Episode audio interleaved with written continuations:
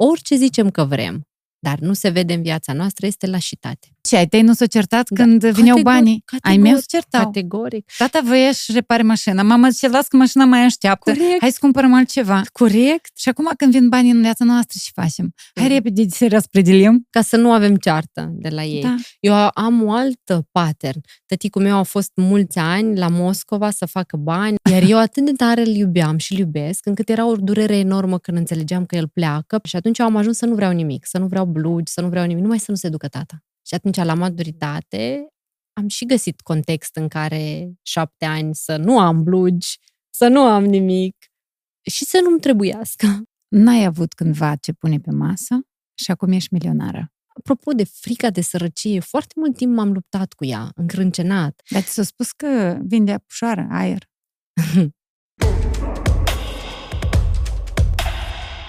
Partener general OTP Bank. Ok, noi am început, știi? Da? Fain, iată. Alina Andreuță la Titania Podcast. Bună și bine ai venit! Mă bucur că ai acceptat, ai găsit timp și stăm la vorbă. Sunt sigur că avem multe de vorbit. Și eu mă bucur să fiu aici alături de tine astăzi. Avem parteneri de la Maestro și vreau să ciocnim neapărat pentru că sunt uh, partenerii care mă asigură cu un vin care să predispună la discuții interesante. E, și că înțeleg că după podcast o să pot să beneficiez de Da. paharul ăsta. Eu îți dau și paharul, dar îți fac și un cadou. Ok, ok. Atunci promit să, să beau uh, seara un pahar de vin maestro și să le meargă bine și lor și ție. Mersi frumos. Mersi încă o dată că ai venit.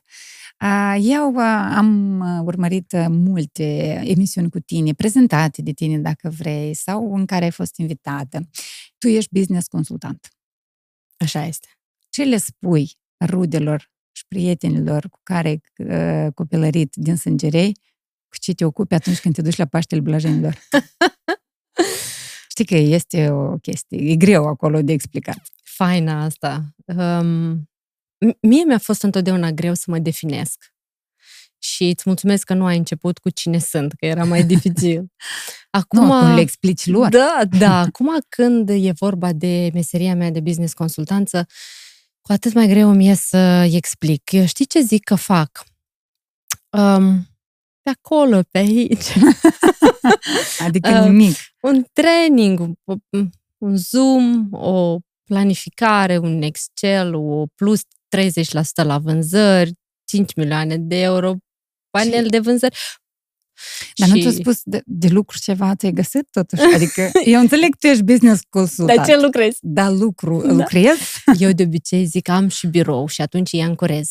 Ah, gata. Adică, Biroul ăsta. da, biroul asta e statut și e în centrul orașului și dacă văd că nu mă cred, zic că lângă clădirea Parlamentului Ah, funcționează. Gata. Funcționează. Ești chiar din Sângerei, din Sângerei? Da, sunt chiar din orașul Orășean. Sângerei. Exact. Da. Eu am fost uh, la voi în Sângerei și mi-a plăcut orășelul. Foarte viu. Chiar Da. recent am fost. Da. Te mai duci acum Da. în Sângerei? Sigur, sigur, sigur. Părinții sunt Uh, acolo. Sâmbătă și duminică filmăm în zi de săptămână, dar anterior am fost la Sângerei, la Prisacă, strâng miere, mai rar, dar fac. Părinții tăi au sigur, miere, da? sigur, sigur, sigur. Sunt, am părinți, sunt binecuvântată cu părinți tineri, adică lângă 60 de ani. Aha. Și sunt viguroși așa și își doresc să trăiască 100 de ani. Doamne, Și, și eu tot îmi doresc, Ia n-am să- nimic împotrivă, știi? da copiilor tăi, ce Da. le spui cu ce te ocupi? Ce face mami? Uh, faci, uh, merge la training, are consultanță, se duce la podcast, uh, Ah, unde asta o să da. stea de vorbă cu cineva. Uh, cred că mai des vorbesc de training, știi, și pentru că mă văd acasă în față cu laptopul și cu o mulțime de oameni dacă sunt în Zoom și atunci e mult mai ușor să le explic așa. Dar mi-a ridicat minge, mingea la fileu. Ar trebui să mă gândesc să le explic mai în profunzime totuși ce fac, că nu le-am vorbit pendelete. Fică mea zice că mama e gigilistă. Adică e jurnalistă și Jurnalistă. scrie. Frumos! Frumos! Ce gigilistă? Frumos așa. Sună bine, știi? E, e dulce așa, e dulce. Suna acum, e un pic mai mare, înțelege mai mult și vorbește mai bine. Dar la începuturi eram gigilistă și scriam articole. Mie mi se pare foarte important să explicăm copiilor. Dar știi, cred că și se simte. Adică copiii simt dragostea cu care îți faci munca și atunci poate mai degrabă întâi de toate să simtă că dimineața ești fericită când te duci la muncă și că noi avem un, o rutină în care zic astăzi va fi o zi minunată, voi la gredi, eu La, La muncă, lucru. la birou, da, iată de birou știu, dar detalii nu. Dar sper că simt pasiunea și dragostea. Și văd oboseala cu siguranță. Da, te-am întrebat uh, ce zic uh, rudele, prietenii uh, din Sângerei și ce zic copiii, pentru că tu faci asta deja de vreo 15 ani, Da. pot spune. Da. Dar ce ai vrut tu să devii atunci când erai în Sângerei mic, adolescent? Am avut două vise mari și late. Unu, să fiu prezentatoare la televiziune. Oh, hai că ai reușit cu Vis asta. care s-a îndeplinit. Nu în formatul știristă, că asta era, dar în formatul în care a fost un an, a fost bine. Mhm. A- Era la TV8. Eram la TV8 și aveam o emisiune, este și acum, o conduce colegul meu Andrei Crigan, Business Up, interviuri cu oameni de afaceri. Mhm. Și doi, vreau să fiu stewardess. Eh. Și nu Mai poți? mai vreau. Nu, nu mai poți că ai 39 de ani. Acolo e limită de vârstă? Da, la stewardesă, da. Sigur? Da. Dar o să-mi dea 39, poate îmi dau mai puțin. Doar că trebuie să arăți buletinul. Am înțeles. Eu am văzut că nu țin secret vârsta, de asta ne-am Nu, nu, întâlnit. categoric nu țin secret. 39 de ani? Da, Doamne Da. ajută. da. Ai gene bune de la părinții tăi care tot cu 100 de ani înainte. Înainte. nu e doar despre gene. Deci tu ți-ai dorit să... Dar ce te-a dus către meseria asta pe care o ai acum? A fost un concurs de circumstanțe. În momentul în care ele s-au întâmplat, mi se păreau nefaste, dureroase. Când mă uit în spate, sunt cele mai bune. Unu, uh, făcând facultate de litere, trebuiau să, trebuiau să, trebuiam să fiu profesoară de limbă și literatură română și îmi plăcea enorm treaba asta, să vin să povestesc, să șeruiesc, să fac coaching cu copii și toate alea, dar nu-mi plăcea rezultatul financiar al muncii și atunci am zis nu și m-am dus în vânzări. În vânzări am simțit că pot să fac leadership management și m-am dus director de firmă și încă o dată director de firmă și pe urmă mi-a venit în cap că pot să ajut alte firme. Dar ți-a venit în cap sau ai văzut la cineva? Că Ah, noi de obicei copiem niște... Am repliat un fel de a fi a consultanților din România care munceau în Mol Telecom când eram eu acolo supervizor de vânzări. Mhm. Și mie mi-a plăcut mult ce făceau ei. Dar de acolo până să devin business consultant nu a fost o legătură directă, gen eu așa voi deveni. Nu. Eu știam într-o formă sau alta că eu voi fi o persoană care prin uh, cunoștințe, voce, interpretare, training și dedicație în zona asta o să, să facă meserie și o să facă bani. Dar ți s-a spus că vinde apușoară, aer. Ți s-a spus de către oameni răi, gurile rele? Bineînțeles. Da, Eh. bineînțeles. Dar am integrat asta, am muncit cu asta, am înțeles asta. Și ai demonstrat că din asta se poate câștiga mm, bine.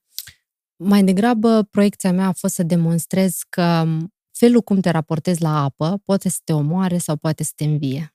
Ca orice în viața asta. Și atunci, să știi că eu am plătit zeci de mii de euro pe cursuri de la care am luat o singură idee care mi-a dublat afacerea și gratuit în YouTube am luat a- alte idei care de asemenea m-au dublat. Și atunci eu consider atitudinea contează și în instruire. Știi? Dacă zici că e apușoară în tine, asta o să fie. Dar Și sunt dacă- idei care funcționează, le auzi la 20 de ani, dar funcționează abia la 30, când ești pregătit pentru ele. Și e aceeași idee din aceeași carte, dar o simți diferit. Hai să explicăm uh, celor cu apușoara uh, cum se întâmplă activitatea ta. Iată, tu uh, ajuți să creezi un departament uh, de vânzări, da. ajuți uh, să aducă mai mulți bani o firmă, o companie și așa mai departe, indiferent cu ce se ocupă. Pentru că vii cu strategii care au mers la companii mari, Exact. de unde ți-ai luat și informații. Expertiza. Hai să, pe, foarte, indele, foarte scu- succint așa, tu te aduni, tu te, te aduni cu echipa de la, de la o... com- Eu am o companie, Super. da, să zicem, da? Da. Orice. De Da, exemplu, da. am eu o companie a, și am eu impresia că nu merge ceva, mă duc eu la Alina Andreuță, care cu siguranță să mă ajute. Mhm. Cum mă ajuți? Ca să acoperim uh, acele Zona durele asta, nebuloasa în care asta. să zici că apușoară. Pentru că m, atâta timp cât tu te ții în domeniul ăsta mai mult de 10 ani, chiar aproape 15, asta înseamnă că tu cu ceva te ocupi. Hai să le Categoric. explicăm concret. Um, Vii la firma mea, Da. Uh, și o să-ți propun un proces susținut între mine, consultant și echipa mea, și tu, antreprenor. Acest proces va însemna că în fiecare săptămână noi vom avea dedicată o oră specială timp de șase luni în care vom face așa numit sprint strategic, adică vom face un plan de acțiuni pe care îl downloadăm într-un Excel sau un program și pe care îl chechinuim cu bifă, știi, ca în stare dobre vremena. Am pus bifa dacă am Tocul. făcut cu tocul sau digital, dar uh, aceeași bifă. Uh, în această sesiune ne vom asuma responsabilități, parte eu și echipa mea, parte tu. De exemplu, ne vom asuma responsabilități să scriem scenarii de vânzări pentru echipa ta de vânzări, noi. Mm. Iar tu îți vei asuma responsabilități să plătești platforma de angajare ca să dăm anunțuri de angajare supervizor de vânzări. Între aceste două sprinturi vom mai munci de cel puțin 3-4 ori în sesiuni Zoom, a câte o oră minim, pentru a ne alinia, să vedem vedem ai achitat, n-ai achitat platforma, ce anunț punem, câte CV-uri vin, cine face trăierea CV-urilor, cum facem, ce temă de acasă dăm potențialilor candidați pe de o parte. Pe de altă parte... Ca să, să test... angajați oamenii în da, departamentul da, de vânzări da, CV-uri. Ca, exact. Okay. Sau poate în management, sau poate director comercial, orice avem nevoie. Uh-huh. Uh, deci, efectiv, ce trebuie să înțelegem este că un consultant nu are o baghetă magică, știu că doare, dar asta e adevărul. Însă un consultant sustenabil are un proces pe care și-l asumă și care îl dezvoltă ritmic și consecvent timp de o anumită perioadă în care generează spațiu pentru anumite rezultate. Mm-hmm. Să știi că nu pot niciodată să zic garantat, nici în reclamele mele pe Facebook și Instagram, nu a sunat termenul îți dau garanție că îți mărezi vânzările cu 30%. E fantasmă treaba asta, pentru că nu depinde doar de mine. S-ar putea să vreau, să știu cum, dar să n-ai tu resursele uh-huh. să n-ai tu uh, uh, spațiu mental pentru asta, să nu fii tu ancorat în aceste acțiuni. Și atunci tot ce înseamnă garantat e marketing frumos, dar în realitate ne dezbrăcăm de fantasme și zic ce îți ofer eu, să știi că și în oferta mea comercială este un slide în care scriu ce ofer eu și echipa mea este un proces susținut, iar tu acest proces îl umpli și tu cu partea ta de conținut. Tu mă ajuți să, să creez un departament de vânzări exact. cu oameni uh, care să vină să mă susțină Așa. acel departament. Cu procese, a. cu sisteme de raportare, de CRM, de planificare. Ce înseamnă CRM? CRM înseamnă un program de inventariere a relațiilor cu clienții, acolo unde sunt toți clienții firmei și okay. scrie acolo că trebuie să-l sunăm pe ăsta mâine, pe celălalt poi mâine, un business proces relaționat de fiecare client. Uh-huh. Și ce vreau să înțeleagă, caz în care ne privesc antreprenorii, ce vreau să înțeleagă antreprenorii este că a ajunge la un business consultant înseamnă a accesa două tipuri de conținut. Unu, a accesa un proces sustenabil și ritmic. Nu e ca și cum ne vedem azi și apoi cine știe, Doamne, când ne vedem, ci ne vedem în fiecare luni la 8 dimineața ca să okay. facem treabă și pe de altă parte accesezi o varietate de cunoștințe. Consultantul în sine nu este mai deștept decât antreprenorul, Doamne ferește, nu. Dar ce are consultantul are 400 de firme în spate și au văzut cum funcționează, știe paradigma și poate să facă sinteză analitică și să dea niște viziuni integrate. Știi? Că tu, dacă ești doar în firma ta, viziunea ta oricum e ocluzivă, e, e închisă. subiectiv. Absolut. Dintr-o și tu, parte. Exact. Și tu de obicei nu te vezi dintr-o parte și nu vezi nici bagurile tare mentale și nici credințele limitative. Iar eu, pentru că am văzut asta la o mie de antreprenori, pot să-ți spun dacă alegi A, ce drum va fi și dacă alegi B, ce drum va fi și cum va, cum va evolua. Asta sigur nu e apușoară. Asta sigur nu e da. apușoară, dar noi trebuie să, să punem lucrurile pe masă.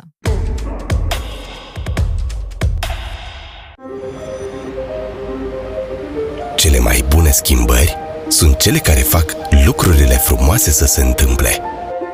Astfel evoluăm. Dăm conturi ideilor și construim o lume mai bună cu fiecare inițiativă socială, afacere sau proiect. O lume în care suntem mândri să trăim. OTP Bank. Pentru un viitor sustenabil. Metamorfoza. Ce înseamnă asta? Nu are treabă cu departamentul de vânzări nu. și tot ce faci în business consultanță. ce cu ea?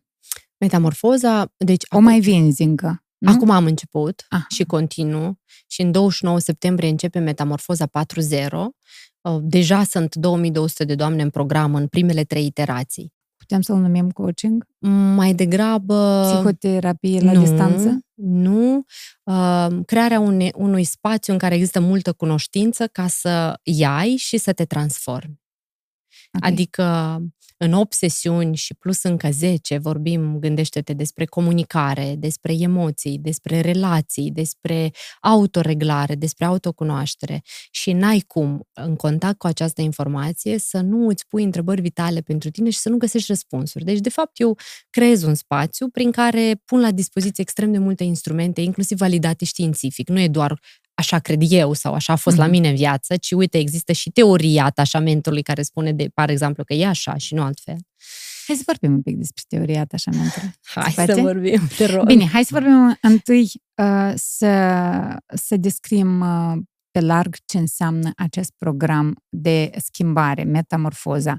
Este un program pe care uh, pot să-l fac online sau fizic trebuie să vin la voi la școală? Este un program este? online. Este mm-hmm. un program online. Pe care eu, dacă îl iau de la tine, da. eu găsesc acolo câteva cursuri ne le fac singur acasă, nu trebuie să mă văd cu tine, mm. nu trebuie să mă întâlnesc uh, video cu tine. Uh, este un program live, deci dacă vrei, mă vezi video live, pentru că îl ținem în fiecare săptămână, vezi exact structura de business, ritmic, în fiecare săptămână, la o anumită oră, durează două-trei ore pe săptămână și în fiecare săptămână dezbatem un subiect uh, care este ridicat la fileu, de exemplu, nu știu, comunicare. Uh-huh. Acolo vorbesc eu, ai tu posibilitatea să interacționezi direct cu mine prin întrebări-răspunsuri și grupul întreg de doamne care este live peste o zi apare sesiunea înregistrată pe platformă și dacă nu ai reușit live, oricând în viața asta poți să mergi la platformă să asculți ce am vorbit. Există un chat de comunicare, există relaționare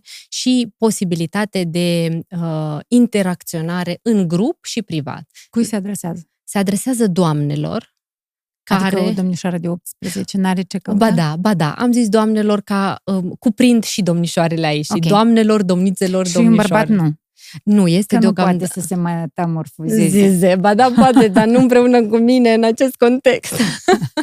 Am înțeles. Um, Vezi că am decis să vorbesc doamnelor pentru că simt că pot să fac share din experiența mea uh, fără să am borne de intimitate. Pot să zic cum e la mine în relație. Ce înseamnă cum... borne de intimitate? Fără să, fiu, fără să mă tem să, să dau exemple de acasă. Okay. Și atunci, dacă aș fi bărbat, poate aș vorbi pe ah, limba okay. lor, dar pe limba femeilor pot să mă adresez, să ele văd în mine similitudini. Am și înțeles. la mine e așa, nu e perfect. Da. Și nu e o mulțime de erori pe parcursul proceselor de Cât transformare. Cât luat? Pentru că sunt sigură că tot ce să zică, câți bani e asta pe metamorfoza asta? Așa. Dar hai să vedem, cât timp ți-a luat să faci metamorfoza?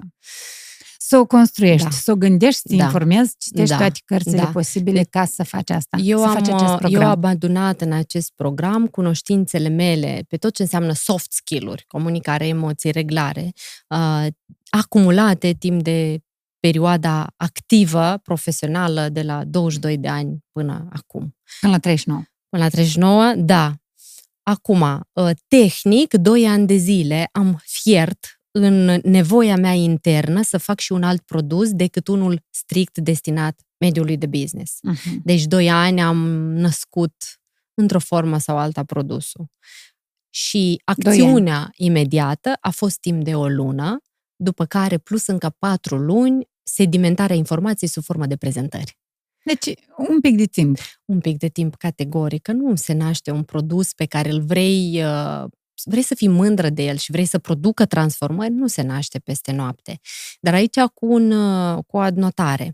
Efectiv, poate să se nască peste noapte tehnic prezentarea, dar perioada de acumulare în spate e foarte lungă. E de nedescris, adică și uh, acele persoane care fac traininguri și merg în programe de dezvoltare personală simt diferența în când se naște peste noapte și prezentarea și experiența și când vine la pachet. Iar eu am mm. simțit o chemare internă să mă adresez uh, altui public, știi? A, a, fără excele, fără hard skills-uri, să vorbesc despre ceea ce contează, poate mai și mai mult de atât și impactează și business-ul. Hai să desfacem firul 4 la metamorfoză în câte părți, să zicem, mai i-a despărțit programul? Vreau să-l descriu un pic. Spate. Sunt două luni, sigur, îți mulțumesc de oportunitate. Uh, muncim uh, două luni împreună cu grupul de femei. Uh-huh. Două luni în care ne vedem săptămânal, deci sunt opt sesiuni. Ne vedem live. Eu sunt live, ele sunt online. Se întâmplă miercuri la 6 seara și durează până la 8-9 seara. În fiecare sesiune abordăm un subiect specific. Sunt 8 subiecte pe care le abordăm în Primul profunzime. care?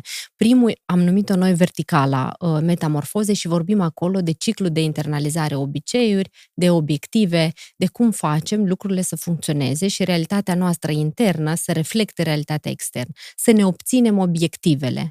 Este în sesiunea asta, tema de acasă este să, să ne stabilim obiectivele, dar e mult mai mult de atât că vorbim și neuroștiințific un pic cum e compus creierul nostru și de ce unii oameni reușesc să-și bifeze obiective și alții oameni toată viața lâncezesc după două, trei obiective pe care nu pot să-și le îndeplinească. Deci dezghiocăm firul 4 în ce ne dorim cu adevărat și cum funcționează mintea noastră, de ce ne ajută sau nu.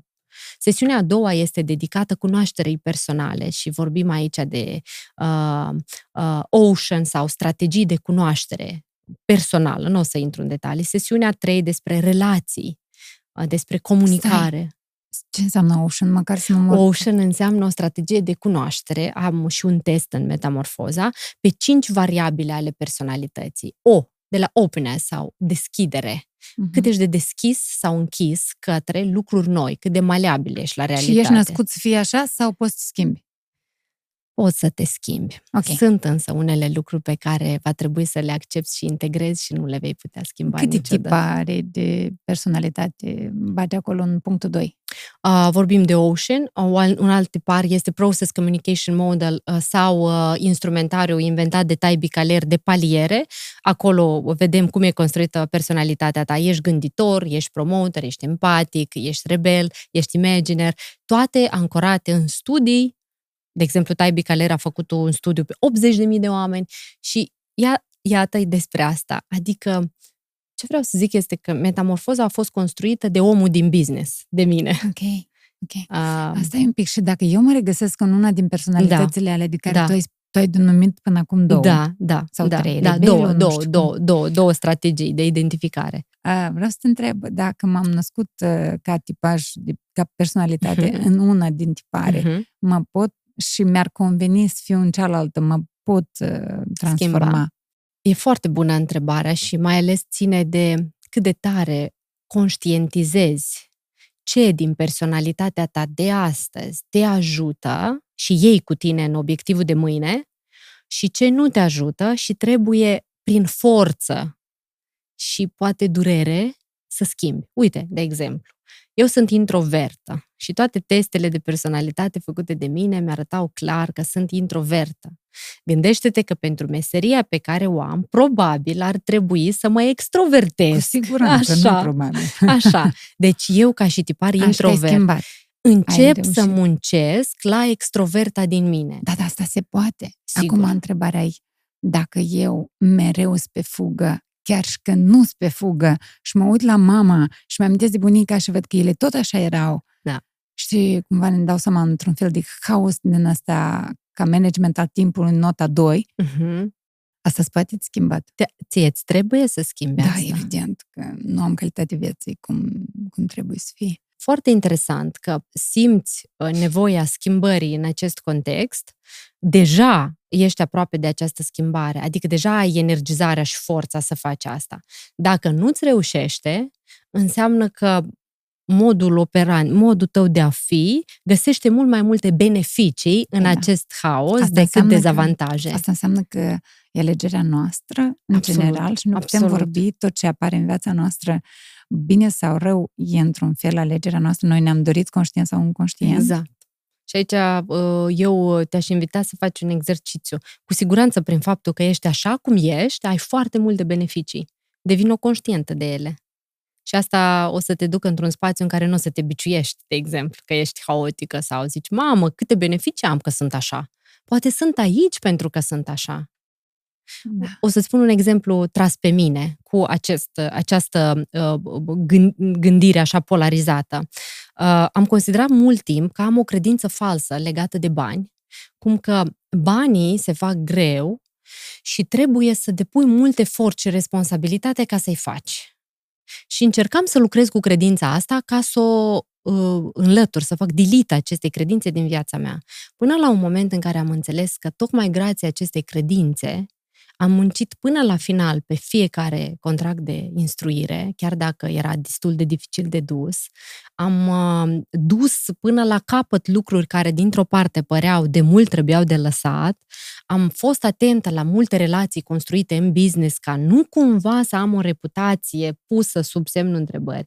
Și mi-am dat seama cât de multă bine muncă, multă bine muncă a făcut cu mine această credință. Și am zis mulțumesc credinței astea. Da, vreau mai repede, mai ușor, mai cu mai puțină încrâncenare, inclusiv rezultate financiare. Dar tot ce s-a întâmplat în viața mea pentru astăzi a fost cu mare beneficiu la pachet. De aceea, oamenii care vor să scape de ceva, pentru a obține altceva. Trebuie să gândească dacă nu neapărat... Exact. Trebuie întâi și întâi de toate să mulțumească contextului în care sunt, că cu siguranță au multe beneficii. Asta și în apoi, ce punct al cursului se dă? Cred că pe tot parcursul metamorfozei vorbesc despre faptul că nu e bine să polarizăm, știi? Și noi ca și popor, dacă ne uităm la noi, suntem deprinși să polarizăm. Ori alb, ori negru, ori cu mine, ori împotriva mea. Și poți lucra cu mintea ta. Asta mi se pare fenomenal și asta învățăm în metamorfoza. Mintea noastră este maleabilă și creierul nostru poate fi maleabil doar în condiția în care ne dăm seama cum lucrurile din trecut, prezent, ne sunt bune și ne aduc valoare și cum ar putea să ne dăuneze și atunci lucrăm pe spațiul ăsta, să nu-mi dăuneze, să nu facă din mine o persoană care, nemeritând banii, ajung să nu-i am, știi? Că atunci devine sau o, o victimă. Sau o victimă, că atunci devine o provocare. Și atunci tu vezi și bune și rele și aduci la mijloc în echilibru și zici mulțumesc cu recunoștință pentru experiența pe care o trăiesc. Apropo de frica de sărăcie, foarte mult timp m-am luptat cu ea, încrâncenat, cu lacrimi, cu multe pasaje uh, dureroase. Da, ai avut vreodată momente, zile în care să nu ai efectiv ce pune pe masă? Da, Măritată da. fiind sau da, în măritat, măritată fiind. De la 18 la 25 a fost cea mai crâncenă perioadă de sărăcie din viața mea. M-am căsătorit la 18 ani.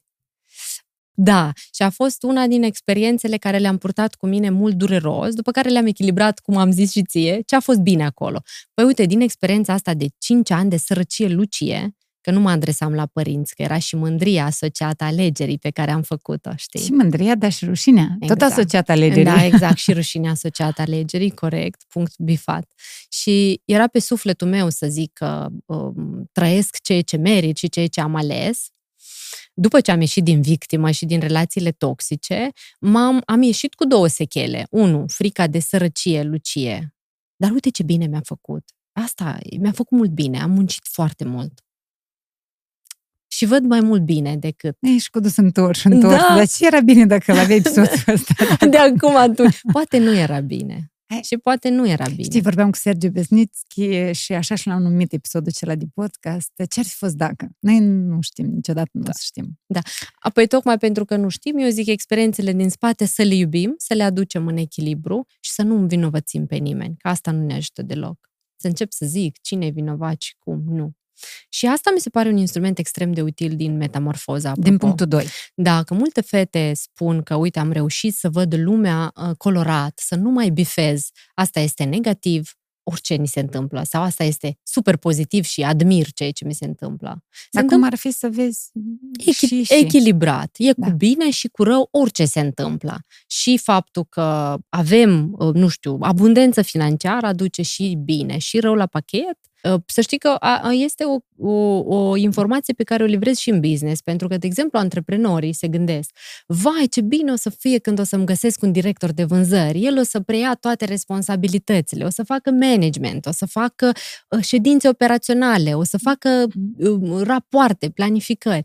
Și eu zic, stați un pic, că v-ați dus în admirație și vă proiectați un viitor fantastic. Așteptările. Exact. Setează așteptările la nivelul la care vin și cu provocări. Să știi că directorul de vânzări va fi greu de condus și va, va avea nevoie de un spațiu democratic, nu autoritar. Să știi că nu întotdeauna vei putea să comunici cu el, să știi că nu întotdeauna va face ce vrei tu, să știi că nu va coincide viziunea lui cu a ta. Și atunci, iată spațiu de deschidere și cred eu de adevărata creștere personală. Când integrezi că e și cu bine și cu rău și nu te aștepți că vine prințul pe cal alb și te salvează, Știi da, că prințul meu. are și el treaba lui. Înainte să pornesc podcastul, eu credeam că vine, pot, deci îl fac și dacă el o să ajungă să aibă succes, eu... Nu, el vine la pachet, un orice scaun moale. Da. Orice succes mare, mic, El vine la pachet cu avantaje, dar și multe dezavantaje. Și tu trebuie să ți le Da. asumi. Da. Și, ar- și cel mai frumos e când uh, le prevezi din timp. și ești pregătit pentru ele. Știi că 10.000 de lei înseamnă o responsabilitate, da, 100.000 de lei o altă responsabilitate și un milion de lei e a treia responsabilitate. Și s-ar putea să nu ai astăzi un milion de lei pentru că nu ești pregătit mental și psihic pentru responsabilitatea care vine la pachet cu ei. Te gândești că doar vine cu frumusețe, dar nu e doar așa. Am avut o discuție cu un înțelept zilele astea care mi-a zis așa, vorbeam despre bani și mi-a zis așa, îți amintești când ai pierdut niște bani de mult, poate cu 5, 7, 10 ani în urmă m-a ancorat, Zic, da, mi-amintesc, Am- mi-a furat cineva geanta, nu știu cine, evident, și în geantă era portmoneul cu 500 de euro și erau munciți și consideram atât de nedrept și a durat o lună să ies din această tragedie. Și el mă întreabă, super fain, dacă astăzi ai pierde 500 de, de, de euro, cât timp ți-ar lua să te reglezi? O zi, cred că m-aș mai gândi, după care, ok, mă duc să-i fac, nu? Adică adult, nu, nu aș sta emoțional o lună. Zice, super.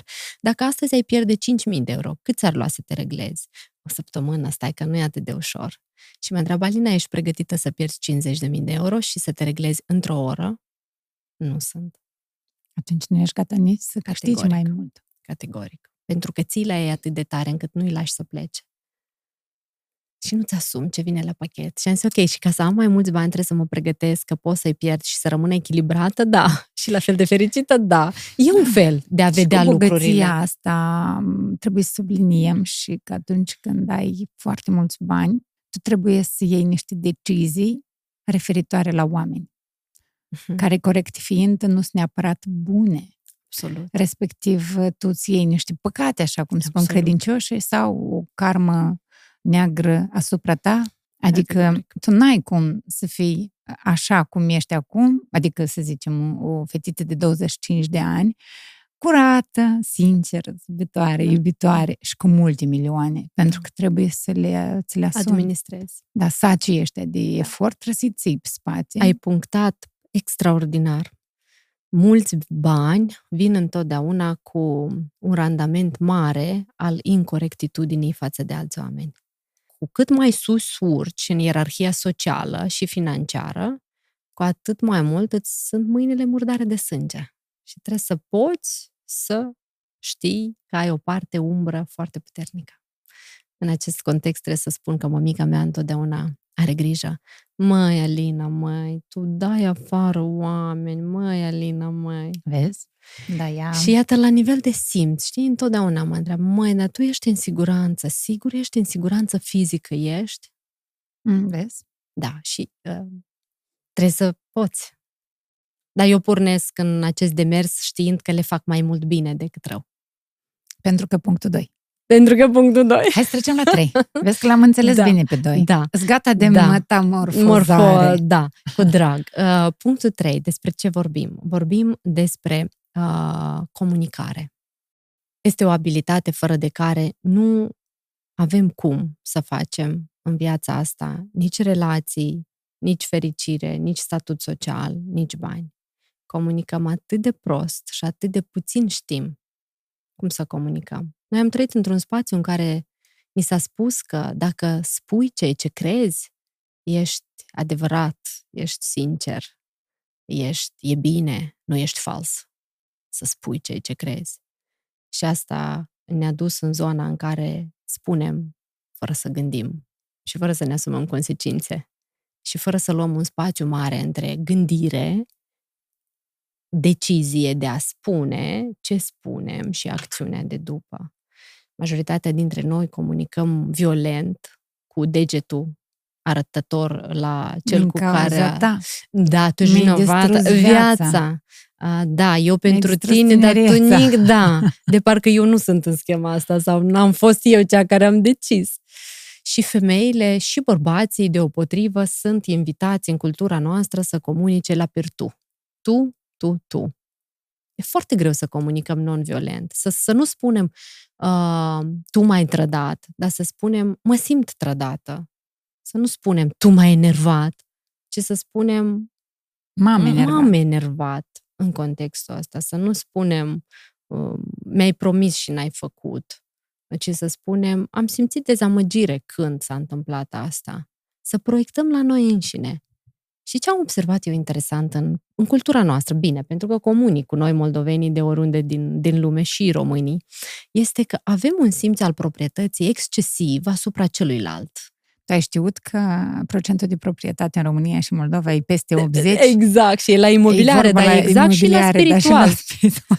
Că tu ești, dacă, dacă mai și am și ștampila cu tine, stai că-ți arăt eu ce fac din tine. Aha. Că nu, că gata, trebuie să faci cum consider eu că trebuie să faci.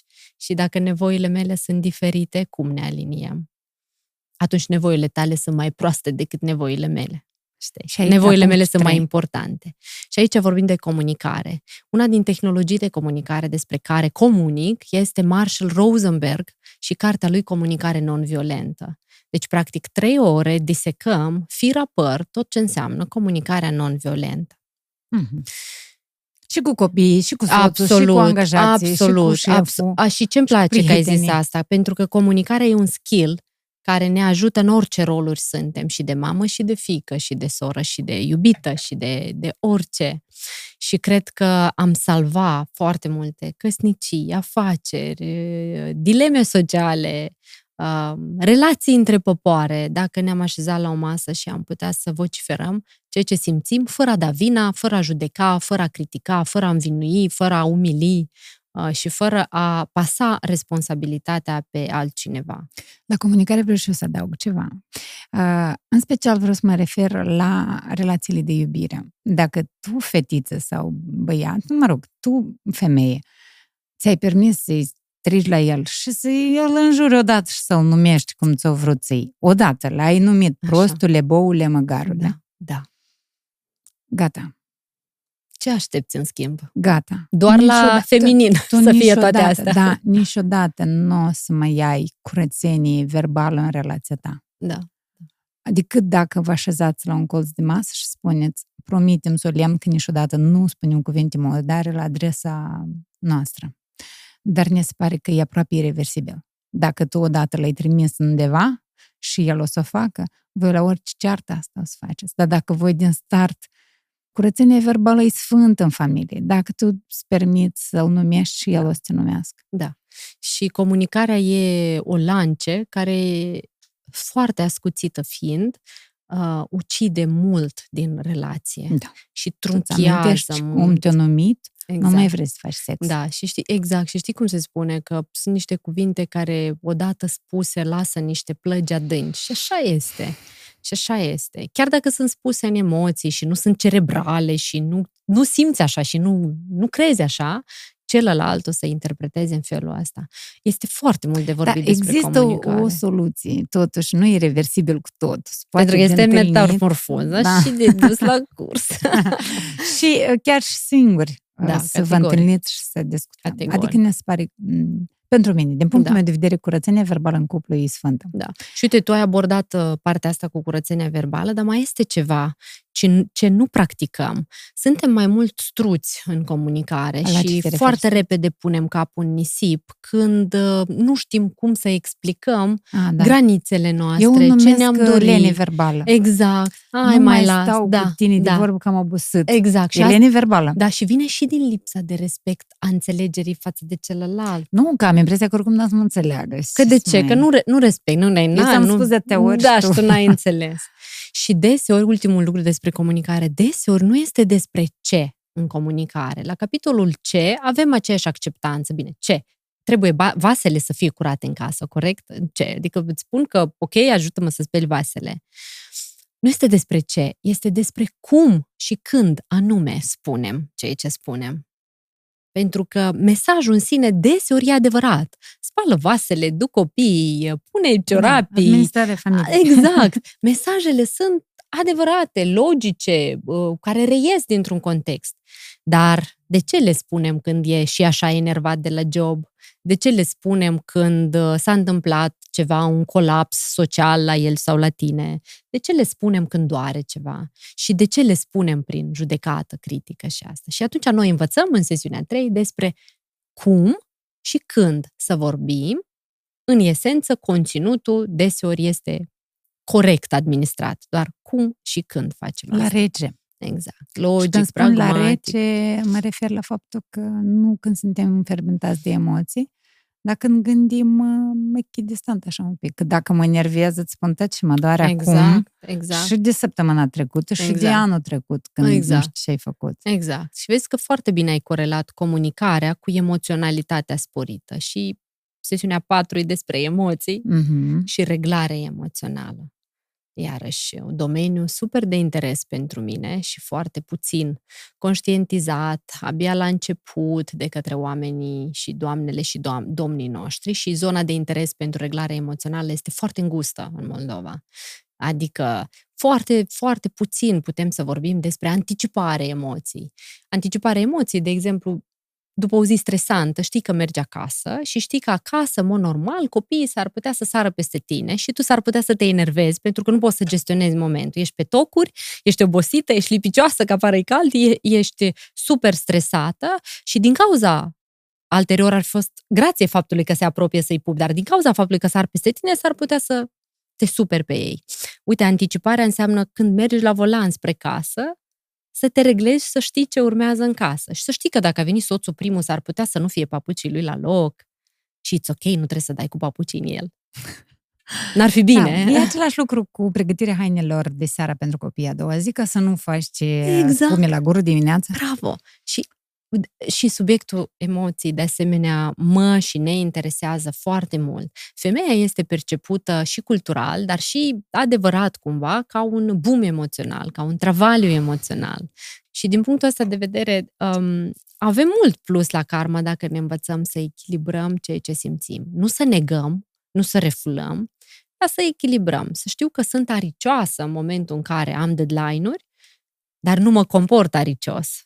Să știu că sunt nervoasă, dar nu am un comportament care să arate nervii mei.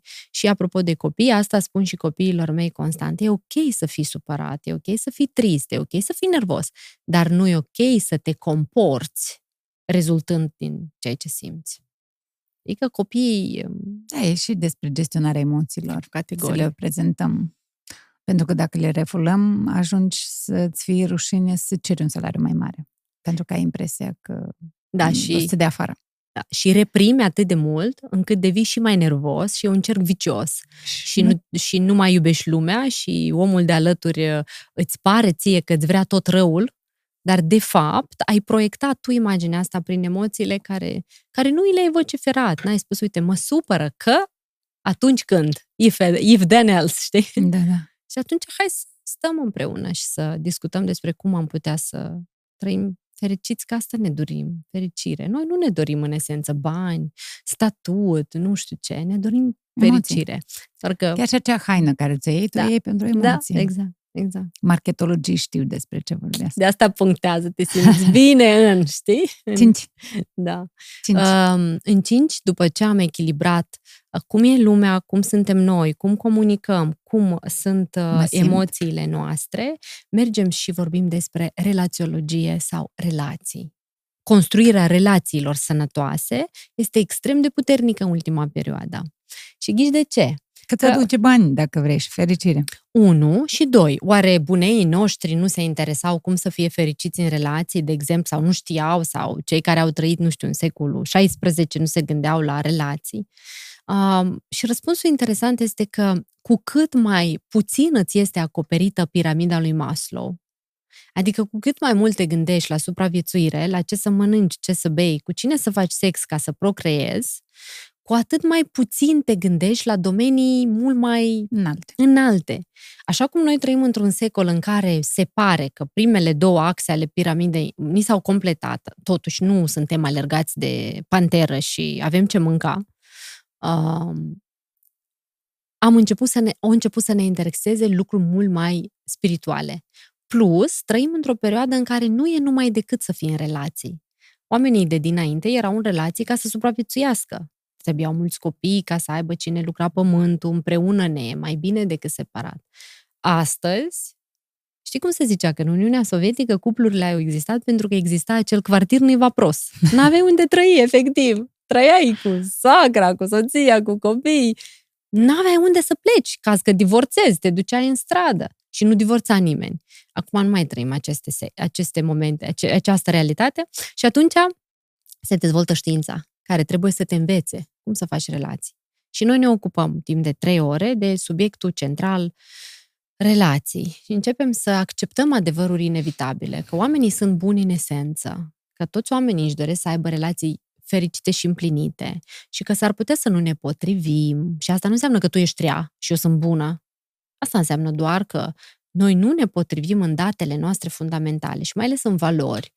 Valoarea ta sunt prietenii, valoarea mea sunt copiii. Evident vom avea în fiecare seară unde Ciocniri, ești, da. ce faci și de ce nu ești. Mm, și vorbim despre asta, iată, în sesiunea, în sesiunea 5. Șase acoșie, da? E șase, dar mi-a venit acum încă, păi, undeva am auzit, probabil, tot la tine, că ai spus despre faptul că, da, noi în cuplu comunicăm, dar nu uităm că după ce ai comunicat o vreme, un an, doi, câteva luni, că nu-mi place că în fiecare seară lipsește o săptămână deja. Bravo. Și ai comunicat frumos acum câteva... Ai, ai comunicat frumos pentru că ai învățat punctul 5. Da, da. Ai comunicat frumos, ai învățat și punctul cu emoțiile, ai, ai înțeles reglat, cum simți și da. tot ai făcut și oricum nu simți. Înseamnă că aici e vorba deja de Diferențe altceva. fundamentale de valori. Asta și, e șase. Da. Și uh, aici o să aduc fraza cheie cu care încheiem sesiunea de comunicare. Comunicarea nu rezolvă tot. Păi despre asta e vorba. Deci asta, dacă... Ai și comunicat, dar nu s-a rezolvat. Nu s-a rezolvat și atunci uh, barierile uh, mari ale relației, dacă, dacă relația devine toxică, atunci evident nu mai e despre a o păstra. Este despre a-ți păstra propria identitate atunci. După care vorbim despre carieră. Am integrat... Șapte Șase, e șase, șase cariera. Am integrat viața personală și tot ce înseamnă axele personalității și hai să vedem cum putem servi lumea uh, cum să muncim, care sunt abilitățile soft și hard, cum să ne construim cariera, cum să solicităm mărire de salariu. Cum să cum ne construim să fa- cariera? Cum e vară, să... acum da. începe anul școlar Eu la facultate. sper că o să vrea oamenii să-și construiască carierele. Am uh, văzut interviul de acum 5 sau 6 ani, sau poate mai mult, cu Cristian Tabăr. Și ai spus acolo Mulțumesc chestii care tare mi-au plăcut. Că sunt trei elemente. Ce îți place să faci, ce ți aduce bani și ce ți aduce... Ce trebuie lumii. Ce trebuie lumii, da? Și cumva cât, care din ele uh, cum, cum se pupă ele ca să da. creeze o realitate în carieră? Și cumva nu numai decât toate trei, adică na, ar, fi, ar putea să fie așa da. minunat să fie toate da. trei, da. dar nu întotdeauna. Nu întotdeauna. Tu câți ani ai făcut chestii care nu-ți plac? Uite aici ce e interesant. Uh, tinerii pornesc în evoluția carierii astăzi foarte preamărind ideea vocației. Mm-hmm. Eu Constant. Că mie doar am... îmi place să stau la computer. Așa. Să am că trebuie să mă duc la Așa. Universitatea Tehnică. Și acolo da. e multă matematică și în anul întâi m-a dat afară. Da, pentru că computer îmi place, dar matematica nu. Și nu mi se aranjează stelele. Și am zeci de întrebări în Instagram. Cum îmi descoper misiunea și are 18 ani? Cum îmi descoper vocația și are 25 de ani domnița? Deci, sincer, eu sunt de modă veche. Eu, eu consider că, că veche, eu consider că, că trebuie să muncim și calea se așterne sub pașii călătorului. Deci ce servește lumii uh, sau da, cu ce ajuți tu cu oamenii, ce ajuți oamenii, societatea, ce se plătește, ce se plătește, plătește cu ce faci bani și, ce îți place. place ție. Și ar fi bine ceea ce alegi să aibă congruență, să servească lumii, să fie în tendințe, bine să nu te apuci să faci lucruri care nu o să, nu, nu o să poți să le monetizezi. Da, să și torți să, acum Exact și să și placă. Acum, unde poate fi disonanțe? Pot fi disonanțe majore. Să cauți doar ce-ți place. Nu o să poți să monetizezi și s-ar putea să nu ajute lumei dacă faci doar ce-ți place, torci lână. O altă disonanță este să cauți doar ce se plătește și să faci fără pasiune, iubire și dedicație. Și o altă disonanță este să cauți doar ce servește lumii, dar să nu iei monetizare pe potrivă și să te dezgolești și să dai prea mult și să nu iei în schimb. De pentru valorifici. Că, exact, pentru că banii sunt o formă prin care lumea îți arată că tu meriți și ai impact. Și atunci toate trei aliniate. Pentru un început de carieră, eu aș promova insistent în mediile tinerilor ideea asta. Nu te teme să faci ceea ce trebuie chiar dacă nu e ceea ce vrei. să vezi că în viață se întâmplă să faci lucruri care trebuie. Și chiar dacă doare și chiar dacă nu ți-e plăcut, s-ar putea să fie ăsta drumul creșterii, nu acela unde este ușor. Uh, mai recent a plecat uh, printr-un concurs de circunstanțe de la mine o colegă din echipa mea uh-huh. și am zis, zic, uite, uh, ține minte un lucru de la mine, caută șefi care cer de la tine execuție și cer de la tine să evoluezi. Pentru că cu astfel de șefi niciodată nu te oprești. Și eu aș zice asta tinerilor, căutați șefi care nu vă sunt confortabili, care nu vă zic bravo că ai muncit azi două ore, vai ce bravo că ai fumat doar 10 țigări, dar care sunt pe inversul, care cioplesc în viitorul tău, chiar dacă doare în prezent. Doar în prezent și s-ar putea la prima vedere să ai impresia că el uh, profită un pic de da. tine, că el da. Uh, te exploatează, poate da. îți plătește puțin. Da, dar de fapt te formează. Și de fapt nouă ne plac și ne aducem aminte și iubim profesorii care în școală au fost duri. Au fost duri pentru că au pus în noi abilități pe care nu le mai uităm. Și șefii care sunt mediocri promovează mediocritatea. Iar tinerii mi-aș dori să caute șefi care au performanță și o solicită. 8. Despre deci bani. A fost, a fost la a cariera fost la 7 și despre bani. Asta e ultimul. Da. Deci am ajuns în vârf. Da, vorbim bani. despre bani. Și aici... Tu ai pus frica ta pe primul loc în programul tău, frate. Da, despre bani vorbim tehnic, despre investiții, despre modalități de economisire, despre modalități de câștigare, despre investiții pe care le fac eu, inclusiv portofoliul meu investițional primesc doamnele care vin, despre energia banilor, dar nu în sens tocmai metafizic, pentru că încă nu știu cum doar prin energie o să atragă. Da, o e ca prin vrajă, nu știu încă cum. Vreau să mă învăț, dar nu știu. Sunt cursuri. Da. în Moldova sunt. Vrei să, să fac că... recomandare? Tu mă tin că îi știi pe cei care știu vrăjile. Um, da, și aceste cursuri poartă cu ele, știi, niște așteptări și creează niște dimensiuni, cum că chiar așa se întâmplă. Bun, deci la bani vorbim despre două aspecte mari. Unu, cât de mult vrei să servești lumii și doi, cât de mult ei sunt în valorile tale. Și când astea două lucruri se apropie, creează un impact inclusiv energetic. Dar ce vrei să zici că sunt în valorile mele? Uite când tu ai zis despre bani că nu mi aparțin, nu simt proprietate. Dacă ai face un test de valori, ai descoperi că ei nu sunt în valorile tale fundamentale. Adică tu uh, nu îi ai uh, în valori în felul în care să-i ții lângă tine. Uh-huh. Pentru că dacă ar fi fost, i-ai vedea ca și proprietatea da. ta și n-ai vrea să-i dai ai vrea să-i dai, să-i economisești, să-i investești, să-i faci să lucreze, dar tu mai degrabă vrei să scapi de ei. Uh-huh. Și atunci de aia nu sunt în valori. Pentru că, de exemplu, dacă copiii, și iartă comparația, dar e cu impact aici, dacă copiii sunt în valorile tale, îi ții alături, le dedici timp, le dedici emoție, ai grijă de ei, iar tu de banii tăi nu ai grijă, îi dai cuiva. Da. Și atunci nu sunt în valori. Iar dacă nu sunt în valori, nici nu-ți pui problema maximizărilor, cheltuirii, uh, excelurilor în care faci investiții, economisiri. Nu ai grijă de ei în mm. viața ta. Ei vin, tu îi muncești, dar nu ai grijă de ei în sensul în care să știi și să ai o viziune pentru 10 ani pentru banii tăi și ce o să faci și cum o să investești și cum o să obții independență financiară, nu știu, la 60 de ani sau la 50 de ani sau la 40 de ani.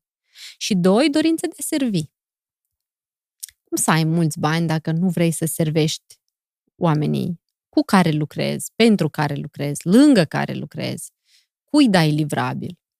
Și știu că cea mai mare disonanță o să fie la mulți dintre noi, gen, da, Alina, dar sunt oameni care nu servesc, dar au mulți bani. Sau ni da, se pare noi... nouă că nu servesc, dar ei servesc pentru un anumit public, pentru o anumită scop, ei servesc. Știi? Că dintr-o parte ni se pare, uite, nu știu, un TikToker are un miliard și ce mare treabă servește el.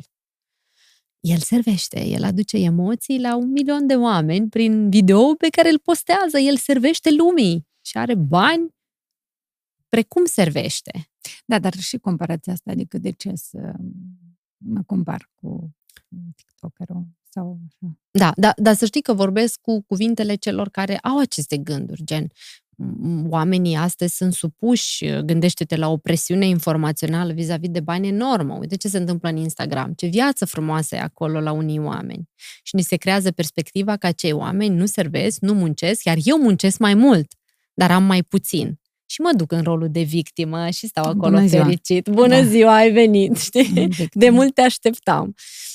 Uh, și atunci viața e echilibru. Cel care are mulți bani are și partea întunecată a lor. În ce măsură relația din copilăria noastră cu familia și rudele ne influențează relația cu banii la maturitate? În foarte mare măsură. Și deseori ar trebui de spus, din păcate, pentru că suntem influențați de felul cum părinții noștri jurizează banii, de felul cum retrăiesc ei pierderile sau prosperitatea financiară. Noi vedem acasă, acolo, în primii ani și se impregnează, imprentează în creierul nostru modul în care ne vom raporta la bani ulterior. Și aceste experiențe uh, sunt repliate de către noi, non-conștient, la o vârstă adultă. Și conștientizare, tocmai asta înseamnă, să-mi dau seama că acolo, la părinți, a fost o frică de a avea bani și ei au îndepărtat banii și am văzut asta. Și eu nu-mi doresc să fac asta și eu vreau să deschid porțile abundenței. Și când auzim termenul ăsta, conștientizare... Zici că ești despre... doamna Elena la piața centrală, abundență, abundență iubire, iubire plinitudine, la, full aliveness. Da, dar e adevărat. Și vreau să zic, tu ai spus acum frică de bani și eu mi-am dat seama că întotdeauna în familia noastră când veneau banii, era o ceartă. Pentru că banii însemna, iată, în sfârșit au venit suma de bani pe care așteptam de mult și acum ne certăm că nu știm unde să o împărțim. Unul trage acolo, eu vreau benzină, eu mm. vreau haine și mm-hmm. celălalt și nu ajunge eu și sfadă care și cum să-și îndeplinească visele. Din cauza asta, Uh, Ghici ce? La maturitate. Și când spunem frica de bani, e poate fi așa, mot-a-mot tradus, adică eu nu mă tem de bani, da, dar de bani Nu, nu. E inconștient da, cumva da, treaba da, se întâmplă, da. pentru că s-o certat ai noștri în copilărie. Și eu nu vreau așa? Da ce, ai tăi nu s-o certat da. când Categor- veneau banii? Categoric, ai mei s certau. Categoric. Tata voia și repare mașina. Mama zice, las că mașina mai așteaptă. Corect. Hai să cumpărăm altceva. Corect. Și acum când vin banii în viața noastră, și facem? Hai da. repede să răspredelim. Ca să nu avem ceartă de la ei. Da. Eu am o altă pattern. Tăticul meu a fost mulți ani la Moscova să facă bani, păi la construcții. Iar eu atât de tare îl iubeam și îl iubesc, încât era o durere enormă când înțelegeam că el pleacă pentru ca să te facă necesități financiare. Și atunci am ajuns să nu vreau nimic, să nu vreau blugi, să nu vreau nimic, numai să nu se ducă tata. Să nu vreau. Știu. Și atunci, la maturitate, am și găsit context în care șapte ani să nu am blugi, să nu am nimic și să nu-mi trebuiască. Asta și în perioada aia da, de da, sărăcie. Da, da, și a oglindit. Și atunci, după, când încep să lucrez, zic, ok, dar eu vreau. Nu cu acest cost. Doar că în capul meu s-a legat. Costul e prea mare pentru acești bani și nu-mi doresc banii. Și la maturitate a rămas doar cu nu-mi doresc banii, știi? Dar mi-i doresc, că vreau o viață frumoasă, servind oamenii pe care îi servesc și ecologic. Pentru mine și contextele mele. Dar e mult de discutat despre bani. Suntem atât de... Închiși uh, la minte, vrei să zici. Da, și chiar tehnic, Blocați. chiar tehnic câți dintre noi știu să investească.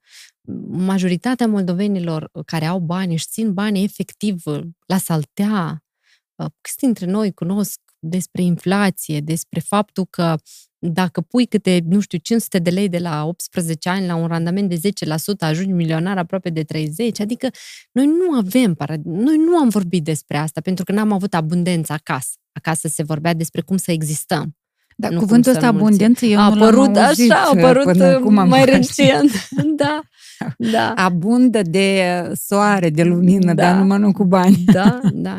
Și banii e o zonă așa în care mai bine să nu ne ducem acolo. Dar hai să ne ducem, hai să vedem câte credințe false avem acolo. Hai să vedem că se pot înmulți, Că se pot da, aduna. Totodată trebuie să avem grijă. Știi, în America a fost o perioadă când uh, au pierdut foarte mulți oameni casa, casele lor și a fost o criză foarte mare și se zice că în perioada când uh, o, s-a, s-a promovat uh, atitudinea asta de a crede în tine, speră și totul va fi Mhm. bine, speră Mhm. și gândește pozitiv, vinde casa, vinde masa și totul va fi bine că universul îți dă.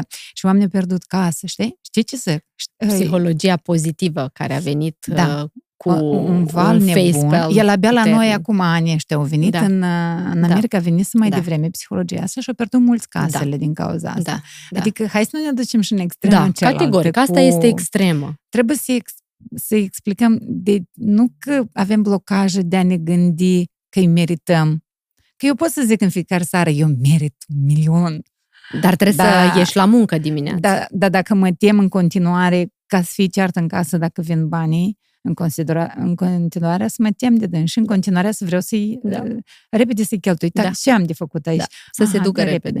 Da. Și uh, pierzi și casă și masă, și Da. așa cum o pățit Da. mulți. Da. Știți despre ce crezi Sigur, vorbesc, nu? sigur, Știți că s-a sigur, mediatizat. sigur, sigur. Acum, ce vreau eu să zic este că, uite, de asta eu promovez continuu învățarea. Uite, de asta zic, dacă ai 10 lei și vrei să investești, învață despre asta. Eu, înainte să merg să investesc, nu știu, la bursă, uh, am învățat uh, patru, șase luni, cred că, cursuri, uh, coaching financiar. Nu e ca și cum, hai să mă duc undeva și ceac, pac, și o să vină triplu peste trei zile, știi? Alina, dar tu ești milionară în lei. Bineînțeles, de mult. În euro, Urmează să devină într-un an. într-un an, milionară în euro. Cred că asta e setup. Mi-aș dori Eu mai ziceam repede, că nu da. a fost nimeni milionar, dar eu, tu și am Cum fost nu? minimalistul, Vlad Caluș a fost, că Da. el urmează tot să devină milionar. da. Și încă cine, mai știi din invitații mei care sunt milionari și ei nu mi-au Nu. spus? Depinde acum cum calculăm că sunt milionari. Pentru că dacă calculăm... Milionar ru- în lei sunt nu, nu, mulți. nu, milionar în euro. Dacă calculăm în rulajul firmei, sunt milionari de mult în euro. Dacă calculăm în active, gen casă, mașini, masă, conturi bancare, sunt milionar în euro. Intenția mea este să devin milionar în euro în investiții, active investiții. Ok. adică apartamente, investiții imobiliare, bursă, uh, valori mobiliare de stat, ca să pot să dovedesc asta. Și atunci nu este un milion agonisit prin rulajul firmei, că așa suntem mulți milionari în euro. Mulți. Cum ți-ai făcut aceste milioane de lei? Că ai spus că ești milionar. Da, să zic cuvântul muncind o să fie Dar ai da, tot spus. trivial, da? Um, ok, bun. Uh, tehnic. Uh, eu uh, am început să câștig mai mult, dar ani de zile mi-am menținut consumul la același nivel. Și am ajuns într-un moment în care 70% din veniturile mele lunare uh, le investeam și consumam 30%. Astăzi, pentru că avem doi copii, pentru că ne dorim să mai vedem lumea, pentru că vrem să mai testăm experiențe, nivelul nostru de cheltuială este de, cred că, 50% din venituri, dar tot 50% sunt reinvestite. Eu pot să-mi permit orice geantă și probabil orice mașină din lumea asta, mă rog, rezonabil, sute de mii de euro. Dar eu nu vreau să sărăcesc arătând că sunt bogată. Mhm. Scopul meu este să investesc, să investesc pentru ca să ajung într-un moment în care randamentul investițiilor mele să-mi acopere costul vieții lunare. Pentru că știu cât consum. Și în acel moment voi fi foarte fericită și liberă. Bine, sunt fericită și liberă și acum, dar în acel moment voi bifa libertatea financiară. Ce o să se întâmple tehnic? O să muncesc tot așa. Probabil însă anumite lucruri nu le, voi, nu le voi mai face sau gândesc eu că spațiul meu de trebuie și vreau se va modifica. Ok, ne vedem atunci. Când Da, devii milionar da, în, în da, euro. da. Dar să știi că asta nu sunt mulți bani. Adică, Um, adică e cu la ce și unde, nu, nu, nu e ceva ce nu poate fi consumat. Dacă te strădui, consum foarte repede, asta vreau să zic. Adică e ca și cum, doamne, da. Um, și evoluezi gândindu-te că ieri era, nu știu, am început munca la Mol Telecom cu 1700 de lei salariu, acum aveam 19 ani, 18 ani și cum reușeam să plătesc și gazda de 90 de euro? Eu nu știu și să trăiesc. Uh, dar ambiția de a nu consuma în exces, nu pot să zic că am o viață austeră, nu. Dar probabil mult mai austeră decât uh, mi-aș permite să o am. Și atunci ai zis cum? Unu, consum mai puțin și nu am datorii. Adică dacă nu pot să-mi permit rochea asta, sau mașina sau orice.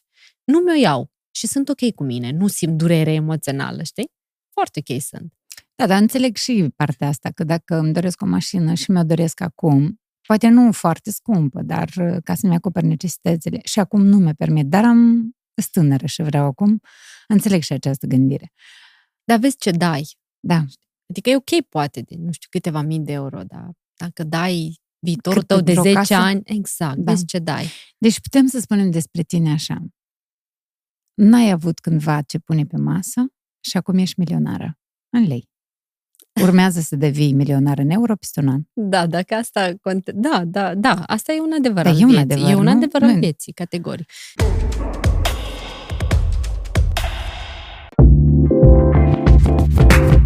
Adio per ars distrus fragil sau uscat. Ești hairstylist? Descoperă brandul Donati, tratamente reci inovatoare care lucrează în interiorul firului de păr fără a-i modifica structura. Șampoane, măști, uleiuri sau protecție termică doar câteva dintre soluțiile pe care le ai la îndemână și pot oferi clientelor tale păr sănătos și frumos. Donati, brandul brazilian care a revoluționat industria îngrijirii părului și care satisface chiar și cei mai pretențioși clienți. Acum și în Moldova.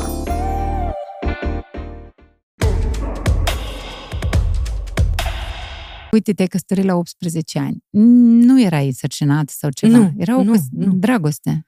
Să poți vorbi un pic despre relația ta de Nu prima... știu dacă vreau să mă duc acolo. Ok, nu te du, doar povestește-ne ce nu să nu facem și noi. Uh, Cred că uh, maturizarea emoțională și cerebrală vine după 25 de ani și sigur uh, Sigur nu vă însuratul- măritați la 20, da, la însura, la 80. însuratul și măritatul este apanajul oamenilor adulți de după 25. Sigur, înainte de măritat și însurat, trebuie să treacă o perioadă în care ne testăm viețile în comun înainte de a formaliza relația. Și sigur, după trei ani, dispare atât de mult cocktailul de hormoni și apare vizibil compatibilitatea sau non-compatibilitatea dintre noi. De aceea, răbdați ani? trei ani, după Frederic Berbeder, știți, spunea, dragostea durează trei ani. În realitate, dragostea poate dura o viață, doar că primii trei ani sunt îmbuibați de cocktail hormonal și nu poți gândi lucid. N-am făcut-o nici eu și nici multe alte doamne, domnițe, domnișoare. Deci primii trei ani rezistați, după care scade efectiv uh, Nivelul hormonal Nivelul și și cocktailul. apare omul din fața ta așa cum este el, nu așa cum crezi tu că este el sau cum l-ai investit tu cu anumite abilități, știi? Și atunci dezvolți... l-ai imaginat, da, da. și atunci dezvolți partea de compatibilitate, care mi se pare pentru un cuplu aduce super multă fericire. Ai făcut nuntă, gen, Da, a fost o nuntă micuță. la micuță. sângerei. Eu Nu la Chișinău. Uh, ce au zis tăi, părinții tăi? Ce au zis părinții mei? Părinții mei nu au fost fericiți cu alegerea mea. Evident. Că- Adică Mm, nu da. cred că este vreo... Da, nu au fost fericiți, dar părinții mei au fost întotdeauna foarte iubitori cu mine și au avut încredere în faptul că știu ce fac și știi ce i-a bucurat pe ei, că am mai vorbit mai târziu despre experiența acelor ani. Pe ei i-a bucurat foarte mult că eu continuam să învăț și să muncesc și să fiu independentă Te-au financiar. întrebat, ești însărcinată? Nu, știau că nu. da, da, erau discuții Măi, genul ăsta, da. 18 Și cum ani, poți de să ce te să te măriți? De măriți? ce să te măriți? Da, gândește că totuși a fost cu 20 și ceva de ani în urmă, deci se mai măritau fetele la 11, dar oricum a fost pentru familia Că erai în noastră. anul întâi de facultate. Da, da deci Și mai nu ales e o că spuneai istorie. pe- la Nu unul e noapte, am văzut că istorie. ai spus despre faptul că niciodată nu ți-ai dorit să fii măritată și să găsești un bărbat care să zână. Da, da, da, da. Și a Soție, fost, știi? Da, da, da. Și a fost pe invers, o am ținut eu. Dar bun, asta a fost o, ist- asta a fost o istorie care m-a format după... Tu ai fost dup- inițiatoarea despărțirii Evident, da, că nu... din cauza sărăciei. Fricii de a și, rămâne. și lipsei de compatibilitate și de valori și mi-era foarte clar că îmi doresc o altfel de viață și o altfel de relație și acea relație nu era mediul meu de creștere sănătos. Și am avut contexte faine sociale care m-au ajutat. Munceam la Mall Telecom, evident aveam spațiu de comparație. Copiii, dacă era o să fie în acea relație, era să fie mai greu să desparți. Cred că da, poate cu o lună, două mai A, greu. adică nu e ca și nu, cum nu, nu, categoric. te ținea. Pentru că poate chiar dacă erau copii mai repede se întâmpla, pentru că vedeam impactul asupra copiilor. Mhm. Și atunci mai repede mă decideam, zic acum, cu mintea de acum, cu mintea N-ai de de unde să acolo, știi ce, nu știu ce făceam. Dar astăzi vorbesc liber, știi? Oricum, să știi că întrebările tale așa m-au prins într-un spațiu așa parcă de închidere, pentru că n-am vorbit liber despre asta și nu este o istorie care e frumoasă pentru mine și poate Iartă nici nu mă... dacă vrei nu, nu, de e re, aici. nu, nu e regulă. Și poate nu mă pune într-o lumină frumoasă, dar pe de altă parte sunt conștientă că asta e viața. Asta s-a întâmplat și asta nu m- m-a doborât în sensul clasic al cuvântului și asta a fost o experiență de învățat și prin asta am trecut toată familia și am integrat și asta, finalul e frumos. Bine, finalul, parcursul e frumos de după. Însă imaginează-ți că sunt o mulțime de cazuri în care și femeia și bărbatul decid să rămână în astfel de relații și Păi e o dependență Parcursul. emoțională. parcursul de după e, exact cum zici, codependență și e dureros și pentru unul și pentru altul, dar nu putem să ieșim de acolo. Și vreau să te omor în fiecare zi. Cum spunea Ana Cernicova despre dependența asta în sensul în care el ieri și, și-a cerut iertare și Eu, așa da, am și- bucurat. Și da. l-am ocărât o leacă. Da. Dar nu Și tare. Ne-am că să- transformat, ne-am schimbat rolurile. Da. Eu am fost victimă. Și acum sunt Aseară, da, azi salvator. dimineață el... Salvator. Nu, eu chiar agresor, că azi dimineață el și scuză, dar eu uh, l-am Da. uh, ocărât o lecție. Și zim că în, aceste, în acest triunghi dramatic, triunghiul lui Cartman, da? Da. Salvator, victimă, agresor, fiecare își îndeplinește nevoile psihologice de bază în acest context. Și atât Vrea timp- să se îndeplinească. Da, își și dorește. avem nevoie să fim agresori, să fim victime și să fim salvatori. Și când noi înșine înțelegem că nu e despre noi acest triunghi și ieșim din el, din toate trei poziții, atunci se schimbă viața. Știi la ce m-am prins eu mai dăunăzi? Tot despre relații fiind vorba, că foarte mulți oameni, ieșind dintr-o relație în alta, repliază modelul comportamental și se trezesc într-o altă relație, dar aceeași calitate a relației. nu prea vezi diferența, în calitate relației e aceeași și repliezi. Și atunci am zis persoanei cu care discutam, constanța fiecărei relații ești tu. Adică dacă ai parte de aceleași experiențe de cinci ori la rând, gândește-te că poate nu-i la celălalt, dar tu ești cea care în fiecare relație ești aceeași. Deci, pauză dintre primul și al doilea, Un pic mai mare. mai mare, echilibrare și înțelegere despre cine ești tu și apoi atragi în viața ta alți parteneri care îți satisfac alte nevoi. Nu de a fi victima sau agresor, ci nevoia de a fi interdependenți, nu codependenți. Și de a trăi fericit într-un cuplu în care nu sunt eu proprietatea ta și nici tu nu ești a mea.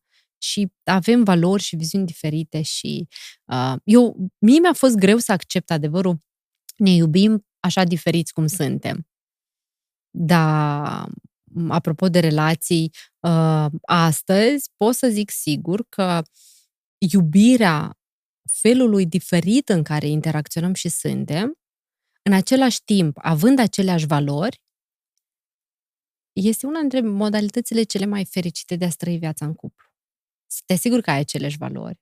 Iubești copiii, nu știu, spațiu împreună, nu știu, fidelitate, orice valori. Și în același timp sunteți diferiți și poți să accepti această diferență. O revine cu timpul asta? Cu vârsta n-am vrut să zic, știi, dar e cam de aici. Da, cu multe experiențe pe care le ai și atunci faci disecare. Ce e bine, ce e prost și ce e bine e cu tine mai departe, ce e prost nu.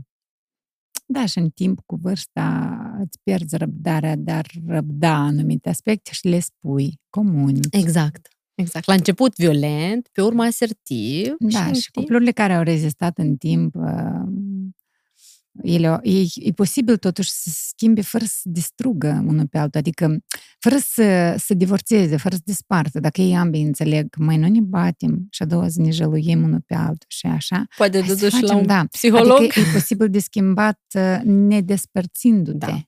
Da. Pentru că nu poți să treci tot. Poate este ceva de reparat. ce nu trebuie de stricat, da. În România am auzit că rata divorțurile divorț unul din două cupluri. Deci 50 la, mai mult de 50%. Ultimele studii, mai mult de 50%. Deci gândește că instituția familiei va fi una dintre, cea mai, dintre cele mai uh, um, încercate instituții în secolul în care trăim. Și va sucomba. Adică s-ar putea să nu mai avem instituția asta atât de bine pronunțată. Uh, ne se pare că nu-i frumos așa o rușine la obraz, te întreb de fost soț și nimic despre actualul. Ok. Mai ales că îl auzi relația voastră și atunci întrebarea Da, îmi place mea de ea. e, uh, întrebarea mea, e, voi aveți doi copii, Da, așa este. Împreună, deja măricei, Da. te-am văzut într-o zi la un teren de joacă de departe, așa, și plecai deja. Am vrut să te salut. Uh, Șapte și patru jumătate. Da, să-ți crească, Măricei, mulțumesc. măricei. Um, relații frumoase de cu care te mândrești. Da, cred că trăim o poveste de iubire și de relație frumoasă, care ne împlinește acum, astăzi, deocamdată, pe ambii. Dar nu-i tot timpul miere și uh, lapte. Bineînțeles că Există nu. și contradicții, există și Bineînțeles. așa, dar ele sunt adaptate sau toate certurile și așa mai departe sunt adaptate după metamorfoză, da? Da. Cu discuții, comunicare. Eugen are tu cel le mai pui mult- în practică, sper. Eugen are cel mai mult de câștigat din acest program. Aha. Pentru că eu nu pot să vorbesc femeilor miercuri seara despre comunicare asertivă și să vin acasă și să dau un el cu... Pe noi nu ne costă mult efort să ne înțelegem. Pe noi nu ne costă Sunteți de mult vârstă, efort. nu? Uh, Eugen e mai mare, cu vreo 5 ani, 4, da? Mhm. Um, eu din 84, el din 80. Pe noi nu ne Fii costă sănătoși. efort, mulțumesc, pe noi nu ne costă efort să vedem unde să călătorim sau ce să mâncăm seara sau unde să ne ducem copiii.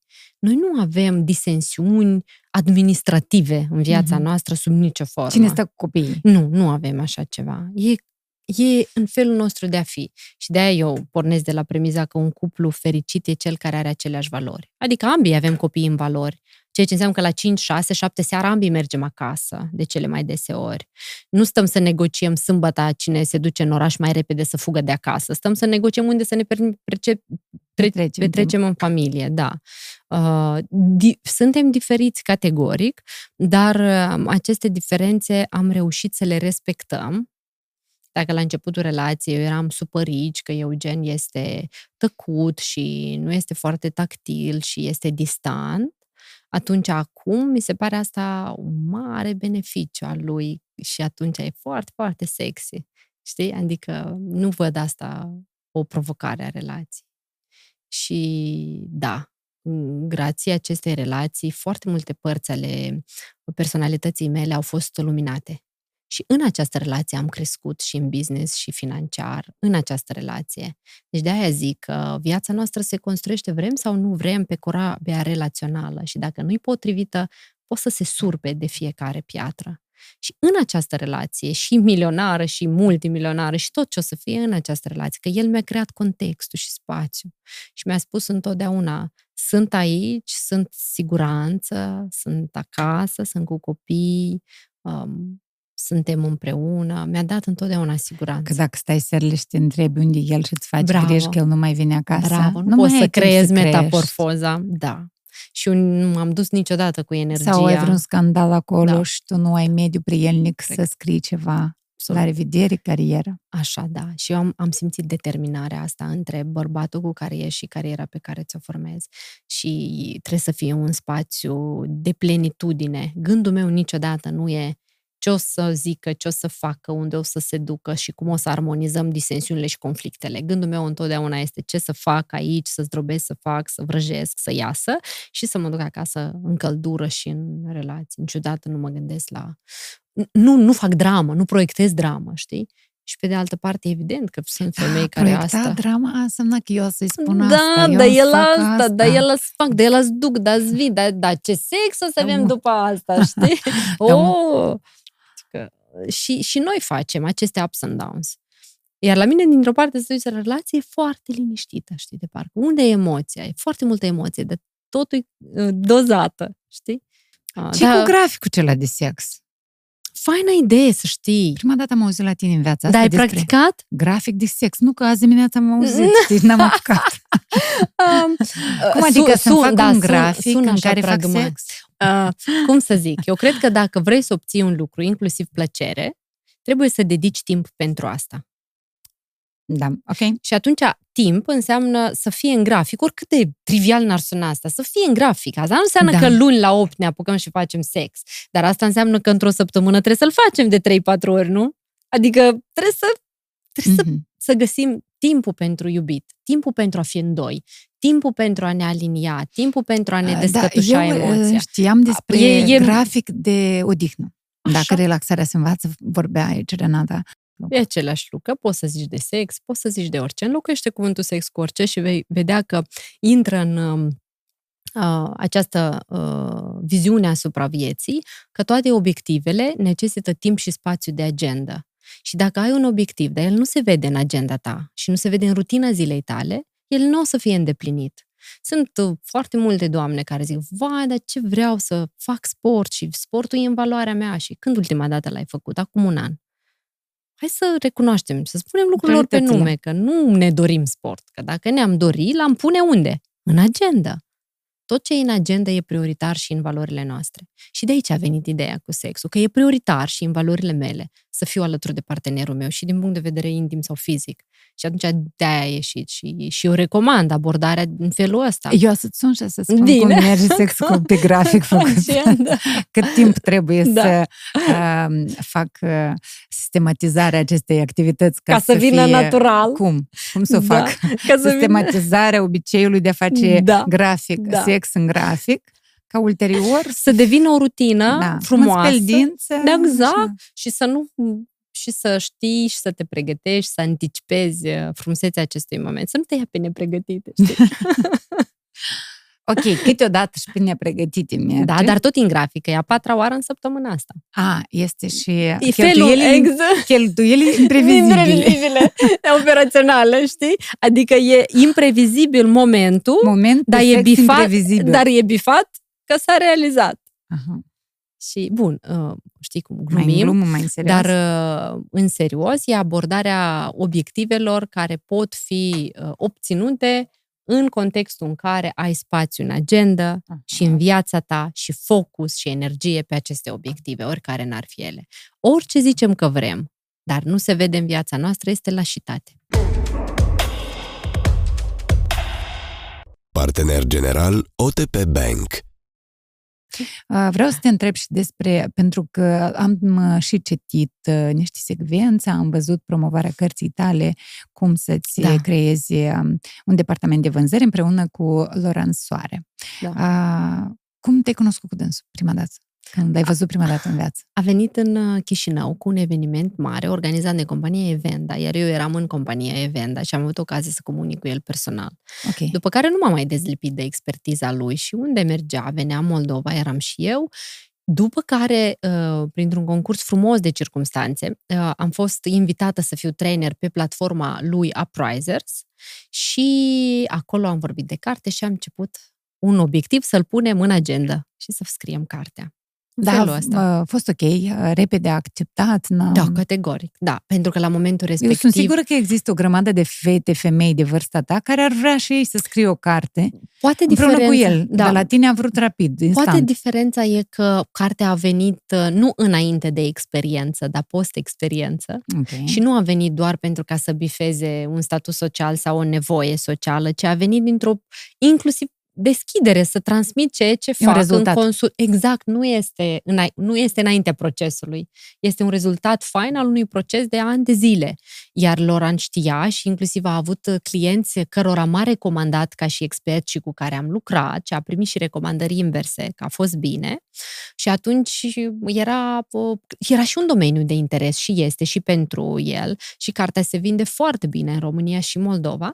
Uh, și asta mă bucură enorm, pentru că s-a pliat pe necesitatea antreprenorilor de instrumente exacte. Pentru că cartea nu este conceptuală și nu este despre vis uh, și abilități soft, apropo, ci este hard, are și Excel acolo integrate.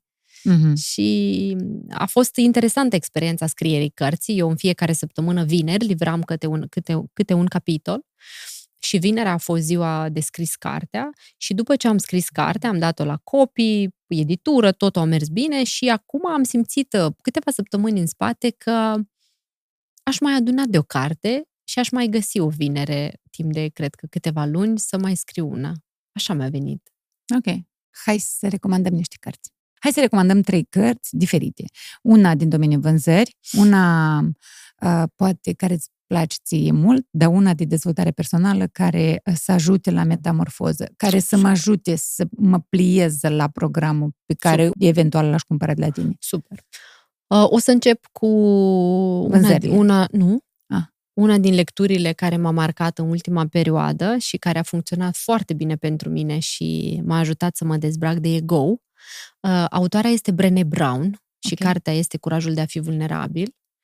Uh, și da, este extraordinară. Și a doua carte a Brené Brown este Darurile imperfecțiunii. Foarte bună carte. Brené Brown. Doi, carte de vânzări. Um, A, da. Cum să construiești un departament de vânzări, Alina Evident. și Loranțoare Sas, dacă vrei să te duci în managementul vânzărilor, adică Ok. nu să înveți despre cinci etape ale vânzării sau scenarii de vânzări. În rest, autori de vânzări sunt foarte mulți și foarte buni. Eu o să mă rezum la Robert Cialdini, Psihologia persoasiunii. Nu este numai de vânzări sau nu tocmai de vânzări, dar este un amalgam de factori și criterii care te ajută să devii persuasiv. Și cea care să se plieze cu metamorfoza. Să zicem Ah. așa că am înțelege mai bine programul citind niște cărți, că Mhm. trebuie să fii un pic pregătit în Mhm. acest program. cu Daniel siguranță. Siegel, Mindside, știința transformării. Ok, poți să mai zici vreo două dacă ai pe aici, că aici sute de mii de O să cărți. le dau în metamorfoză. Ok. Apropo, Ah, fiecare, fiecare faci biografii, sesiune bibliografii. se termină cu 3-4 cărți care trebuie citite.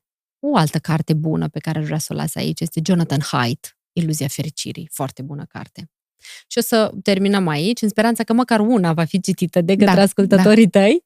Dar în Metamorfoza practicăm și inclusiv în sesiune avem, uh, în prezentare avem slide unde scriem uh, cine vrea să aprofundeze, aici se duce. Ok, programul duce. e simplu de găsit la tine pe Instagram, oamenii Da. mai departe sunt Da, direcționați. se descurcă. Eu am un cadou pe final pentru tine. Vreau să-ți mulțumesc că ai venit. Am un vin, Secret Blend, mi îmi place vinul ăsta, de la Maestro. Mulțumesc tare Are și un frumos. păhăruț, în caz că te Mulțumesc, retragi singur. Am mulțumesc. înțeles să-ți place singuric să mai retragi. Sunt dintr-o Mulțumesc Da. foarte mult, mulțumesc. Mă duc uh, astăzi acasă și o să-l servesc pe scumpul meu Eugen și o să stăm împreună. Tocmai copiii sunt la bunei, deci Deci o seară frumoasă Da. împreună cu soțul tău și cu Secret Blend-ul nostru. Numai bine, mersi că ai venit și mult succes cu toate proiectele tale. mulțumesc tare frumos. Te aștept când ești milionar în euro. Vin. Vei? Da, sigur. Gata, ne-am înțeles. Partener general OTP Bank